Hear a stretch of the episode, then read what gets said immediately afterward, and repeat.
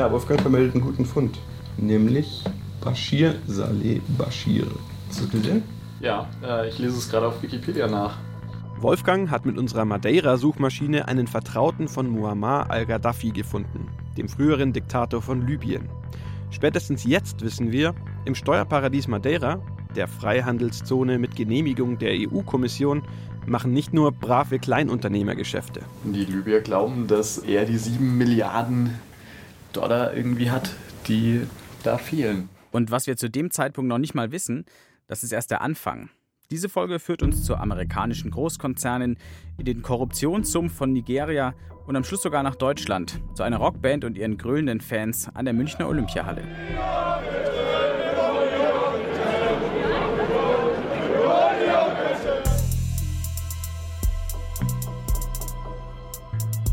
Money Island. Das System Madeira. Steuerparadies mit dem Segen der EU-Kommission. Als wir auf den Vertrauten von Gaddafi stoßen, suchen wir schon seit knapp drei Wochen in den Daten. Tausende Unternehmen mit kryptischen Namen. Wir durchforsten die Veröffentlichungen im Amtsblatt von Madeira mit unserer Suchmaschine. Wir geben zum Beispiel Länder ein. Alemannia, Deutschland. Oder Titular, Eigentümer. Wir finden viele Namen, die uns nichts sagen. Ein Immobilienunternehmen aus dem Großraum München zum Beispiel oder ein Eishockeyspieler aus Lettland. Aber andere Suchergebnisse machen uns hellhörig. Da ist ein Kaffeemaschinenmilliardär aus Italien zum Beispiel, Herr DeLonghi. Ein Mann, der laut Wikipedia der zehnreichste Brasilianer ist. Der Getränkekonzern Pepsi. Jerome Walk, der ehemalige FIFA-Generalsekretär. Die reichste Frau Afrikas. Ein ehemaliger Lidl-Manager. Ein Schweizer Casino-Besitzer. Und viele mehr. Wer sind die Leute, die vom Steuerparadies Madeira profitieren? Und sind sie die, die profitieren sollten? Das wollen wir herausfinden. Wir, das sind meine Kollegen Steffen Kühne, Wolfgang Kerler und Pia Dangelmeier. Und ich, Max Thierer. Am Anfang machen wir viele Zufallstreffer. Wir scrollen uns durch die PDF-Dokumente, sehen Namen und schauen, wer das ist. Aber wir wollen systematischer vorgehen. Steffen baut uns deswegen eine neue Funktion in unsere Suchmaschine ein, den Abgleich mit ganzen Listen. Wir suchen zum Beispiel nach allen Bundestagsabgeordneten, kein Treffer, nach allen Bundesligaspielern, kein Treffer, außer Xabi Alonso, aber das wussten wir ja schon. Bei einer Liste mit großen US-Konzernen finden wir dann mehr. Der Lebensmittelkonzern General Mills zum Beispiel hatte eine Tochterfirma auf Madeira. Von dem stammt das Eis der Sorte Hagen Dazs. Jahresumsatz 17 Milliarden Dollar. Auch das Technologieunternehmen United Technologies hatte einen Madeira-Ableger, um woanders Steuern zu sparen. Für einen der größten Konzerne der Welt hat sich die Madeira-Tochterfirma besonders gelohnt. Den Ölriesen Chevron aus den USA. In einem einzelnen Jahr hat Chevron damit mehr als 200 Millionen Euro Steuern gespart. Das steht in einer offiziellen Statistik der portugiesischen Regierung. Der Gewinn von Chevron liegt übrigens im Milliardenbereich. Bei einigen Firmen erkennt man am Namen sofort, wer dahinter steckt. Zum Beispiel finden wir eine Dell Computer International in der Freihandelszone, die tatsächlich zum Computerhersteller Dell gehört. Bei anderen Firmen müssen wir mehrere Ausgaben des Amtsblatts durcharbeiten, um einen Hinweis zu finden, wer wirklich dahinter steckt. Viele wollen anscheinend nicht, dass man sie sofort mit der Firma und mit Madeira in Verbindung bringt.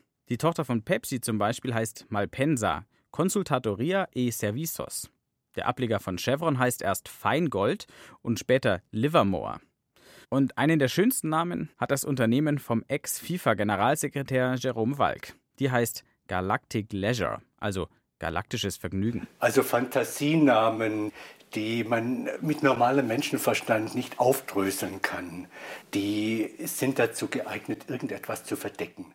Das ist Thomas Eigenthaler. Er ist Chef der deutschen Steuergewerkschaft und nennt sich selbst Deutschlands obersten Kämpfer für Steuergerechtigkeit. Meine Philosophie ist ganz einfach. Ein ehrliches Unternehmen, das nichts zu verbergen hat, das wird doch seinen richtigen Namen geradezu herausstellen, um die Leistungskraft zu dokumentieren, um auch damit zu werben, dass man gerade vor Ort ist. Nehme ich aber einen Fantasienamen, dann will ich im Grunde etwas verbergen. Das macht jeden Verwaltungspraktiker im Finanzamt misstrauisch. Wir berichten ihm von einigen unserer Fälle, auch aus Deutschland. Und die regen ihn ganz schön auf. Ich höre, dass es hier auch auf Madeira Sonderrechte gibt. Trifft das den ehrlichen deutschen Steuerzahler tief in seinem Gerechtigkeitsnerv? Er sagt, mir wird monatlich immer direkt abgezogen. Wir melden in Deutschland auch Rentnerinnen und Rentner jedes Jahr dem Finanzamt. Und diese Leute sehen, dass große Firmen viele Millionen über die Grenze verschieben in Niedrigsteuergebiete. Und das untergräbt die Akzeptanz, die Steuermoral. Und das ist für uns alle nicht gut. Großkonzerne nutzen also Tochterfirmen in Steueroasen wie Madeira, um woanders weniger Steuern zahlen zu müssen. Ziemlich fragwürdig, aber in den meisten Fällen wohl legal. Aber wir stoßen bei unserer Suche auch auf kriminelle Machenschaften. Wir besorgen uns die schwarze Liste der Weltbank. Das sind die Firmen, die keinerlei Förderung mehr bekommen dürfen. Und beim Abgleich mit der finden wir die beiden Unternehmen TSKJ und TSKJ2 auf Madeira. Über die wurde einer der größten Korruptionsfälle überhaupt eingefädelt. Bonnie Island. Das war ganz hübsch, was er erzählt hat, wie das Ganze ablief. Also der hat Also sozusagen mega geil zu wissen. Wolfgang hat mit jemandem telefoniert, der die Firmen genauer kennt und sogar an den Ermittlungen gegen sie beteiligt war. Seinen Namen dürfen wir aber nicht nennen. Ja, der hat halt gesagt, dass aus seiner Sicht die Firma natürlich aus steuerlichen Gründen auf Madeira gegründet wurde. Aber dass jetzt die Korruption sozusagen, das hätte jetzt nicht Madeira sein können, das hätte man auch von woanders starten können. Der Korruptionsfall, um den es geht, spielte in Nigeria und beginnt in den 90ern. Die beiden Firmen TSKJ und TSKJ2 waren Joint Ventures, also Gemeinschaftsunternehmen von vier internationalen Bau- und Ölkonzernen. Beteiligt waren unter anderem Halliburton aus Amerika und Eni aus Italien. Und die haben 1994 TSKJ auf Madeira gegründet. Gemeinsam haben sie dann einen Auftrag aus Nigeria an Land gezogen. Da ging es um den Bau einer Förderanlage für Flüssiggas auf der Insel Bonny Island, direkt vor der Küste von Nigeria. Und dafür wurden Aufträge für insgesamt 6 Milliarden Dollar vergeben zwischen 1995 und 2004. Und diese Aufträge, die kamen von einer halbstaatlichen Firma aus Nigeria. Und um die zu bekommen, floss richtig viel Geld. Bestechungsgeld. 183 Millionen Dollar Schwarzgeld. Von den beiden TSKJs auf Madeira über Umwege nach Nigeria. Das lief quasi über gefakte Consulting-Aufträge. Also die Firma hat an andere Firmen, sind halt in Gibraltar oder sonst wo sitzen, Consulting-Aufträge gegeben und damit konnten erstmal schwarze Kassen angelegt werden und da das Geld dann bar abgehoben werden und es dann halt über den Aktenkoffer oder den, den mit Scheinen gefüllten Kofferraum sozusagen in Nigeria am Hotelparkplatz übergeben worden an die politischen Würdenträger. Der Fall hat vor einigen Jahren Schlagzeilen gemacht. In den USA mussten mehrere Manager ins Gefängnis und die beteiligten Konzerne mussten insgesamt 1,7 Milliarden Dollar Strafe zahlen. In Deutschland hat man nicht allzu viel davon mitbekommen, obwohl auch Bilfinger Berger als Subunternehmer in den Skandal verstrickt war. Und dass das Ganze über Madeira lief, wurde offenbar auch nie groß thematisiert.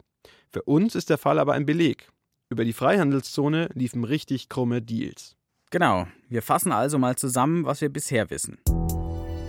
Fußballstars, Sportfunktionäre, Milliardäre und Großkonzerne nutzen Madeira, um Steuern zu sparen. Sogar kriminelle Deals wurden über Madeira abgewickelt. Und trotzdem genehmigt die EU-Kommission die Freihandelszone seit 30 Jahren immer und immer wieder. Bisher hat die Kommission dafür erstaunlich wenig Kritik abbekommen, mit einer Ausnahme. Und diese Gomez, die sollten wir mal kontaktieren. Ja. Die hat als Twitter-Foto ein Foto, wo sie da steht mit einem Schild No Tax Havens. Also die ist, glaube ich, gut. Die heißt Anna Gomez, oder? Genau, Anna Gomez. Also die ist sehr engagiert, was das ganze Thema Steuerparadies angeht. These tax havens that we keep in Europe Die Steueroasen, die wir in Europa haben, sind eigentlich Geldwäschemaschinen für Gelder aus Korruptionsgeschäften und kriminellen Machenschaften, nicht nur für Steuervermeidung und Hinterziehung. not just for tax evasion and tax fraud. Mitte Januar habe ich, Wolfgang, Anna Gomez in Lissabon getroffen. Wir haben uns erstmal auf dem Praça do Comércio verabredet, einem wirklich beeindruckenden, prächtigen Platz direkt am Fluss. Da sitzt nämlich das portugiesische Finanzministerium und die Steuerbehörde. Das fand Anna Gomez irgendwie passend. Sie ist Anfang 60 und sehr energisch. Man sollte sich, glaube ich, nicht mit ihr anlegen. Seit 2004 sitzt Anna Gomez für die portugiesischen Sozialisten im Europaparlament und kämpft dort auch gegen Steueroasen. Panama, die Bahamas, Luxemburg, aber auch gegen Madeira, obwohl es ja quasi das heimische Steuerparadies ist. Denn sie sagt, es profitieren nur die Falschen, Superreiche, Konzerne und Kriminelle. I think that the people of Madeira Die Menschen in Madeira und Portugal verlieren viel mehr durch diese Offshore-Strukturen, als sie gewinnen. uh. Für unser ausführliches Interview sind wir dann in eine Hotelbar und da hat Anna Gomez erklärt, was sie damit meint, dass die Menschen in Madeira und Portugal durch die Freihandelszone mehr verlieren als gewinnen. Es geht um Strukturhilfe von der Europäischen Union. Madeira verliert sogar EU-Beihilfen, da das Bruttoinlandsprodukt durch die Steuersonderzone künstlich aufgeblasen wird. Sie verlieren Geld, was eigentlich für Infrastruktur, Gesundheitsfürsorge, Bildung und Weiterbildung ausgegeben werden sollte. Sie sagt also, durch die Steuerspargeschäfte der Reichen verliert Madeira Fördergelder. Für ihre Kritik am System Madeira hat sie ganz schön einstecken müssen. Sogar ihre eigenen Parteifreunde auf der Insel haben ihr vorgeworfen, Madeira zu schaden, weil dort stehen quasi alle Politiker hinter der Freihandelszone. Aber Anna Gomez lässt sich nicht beirren. In den 30 Jahren, in denen es die Freihandelszone jetzt schon gibt, hat sie den Menschen auf Madeira nichts gebracht.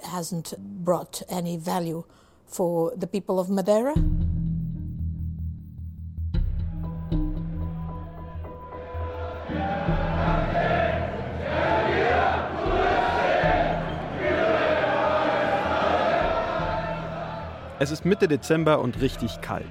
Pia und ich sind zur Münchner Olympiahalle gefahren, um mit Fans zu reden.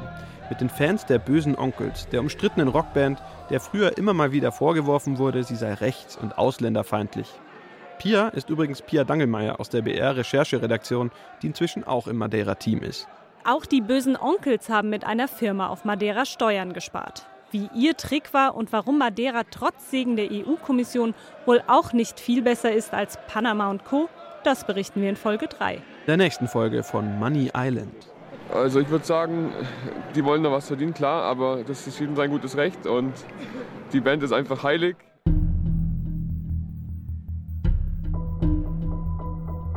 Money Island ist ein Podcast von BR Data und BR Recherche. Autoren Pia Dangelmeier, Wolfgang Kerler, Steffen Kühne und Maximilian Zierer. Technische Realisation Helge Schwarz. Musik Hans Wiedemann. Redaktion Ingo Lierheimer und Verena Nierle. Eine Produktion des Bayerischen Rundfunks 2017.